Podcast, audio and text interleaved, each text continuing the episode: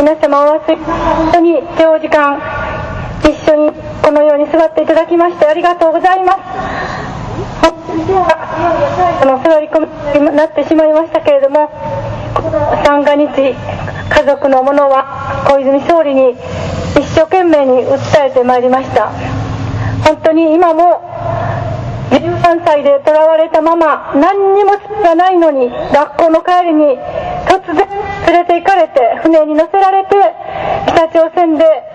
30年近くも監禁されながら監視の中で故郷を思いながら暮らしている恵みのこと渡る美子さんや恵子さんや田口彩子さん市川修一さんはじめ多くの拉致被害者のお一人お一人もみんなが向こうで今もこのような夕方の空を見ながら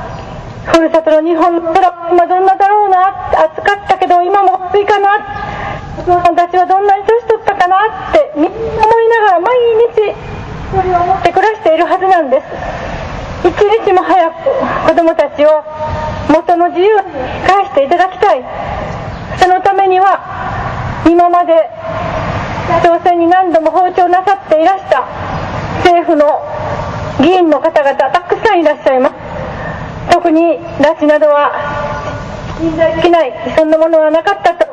言い続けていらした土井孝子さんや野中宏さん橋本龍太郎さんやまた金正男も返せ返せ早く返したいとおっしゃったと言われている田中真紀子さんこのようにお名前を出していっていいのかどうか私は分かりませんけれども本当に私たちは悲しいんです。こういう悲しさは。皆様本当にご自分のお子さんがこのような状態だったらもうどんな名前も挙げて言いたいと思います。そのような方はこのようにはっきりと拉致問題がはっきりとあちらが認めた段階でどのように考えていらっしゃるのかどう思っていらっしゃるのか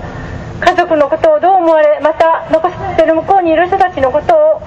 どういうふうに思っていらしてくださっているのか表に出てテレビに出てはっきりと国民の前に言い表していただきたいと私はいつも思っているんです。そしてマスコミの方々もどうかそのようなことをそうして動いていただきたいと思います。同じ日本人でありながら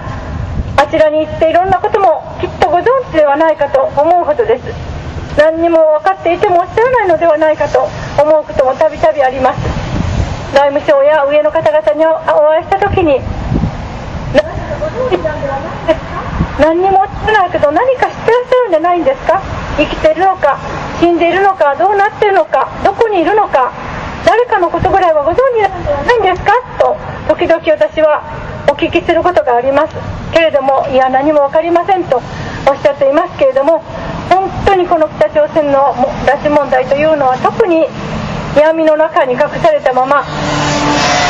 向こうが拉致を認めそして3組の方がお帰りになっても後の者のことは全く分かりません。ミさんの骨ですとでの結果全く他人の2人の他人のものでありました。向こうはこちらのでっち上げだと言い続けております。そのような恐ろしい冷酷なことを受けている国に対してもう許せない制裁をするとはっきりとおっしゃるのが本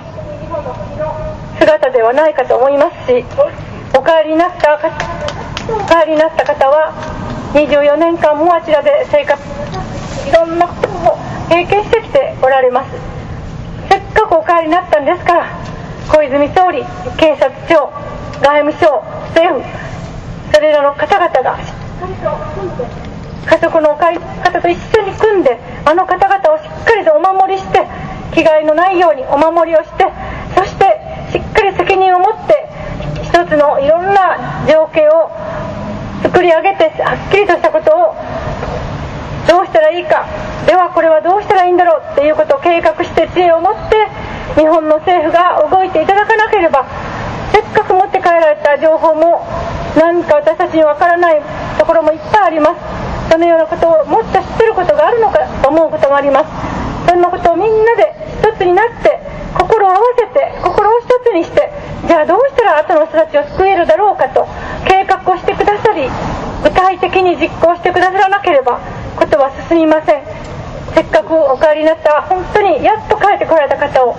これは国がお守りするどうしても責任と義務がありますからどんな危害も加わらないように大切に守らなければなりませんけれども本当のことが分かるまではきちっとみんなが力を合わせて計画をして実行していただきたいと思っています。今はもうただ経済制裁をしなければ本当に何にも日本は動かないというそのような思いにしかなれないそのような情けない国にだけはなってほしくありません。小泉総理どうかお願いです。子どもたちを助けてください。お願いいたします。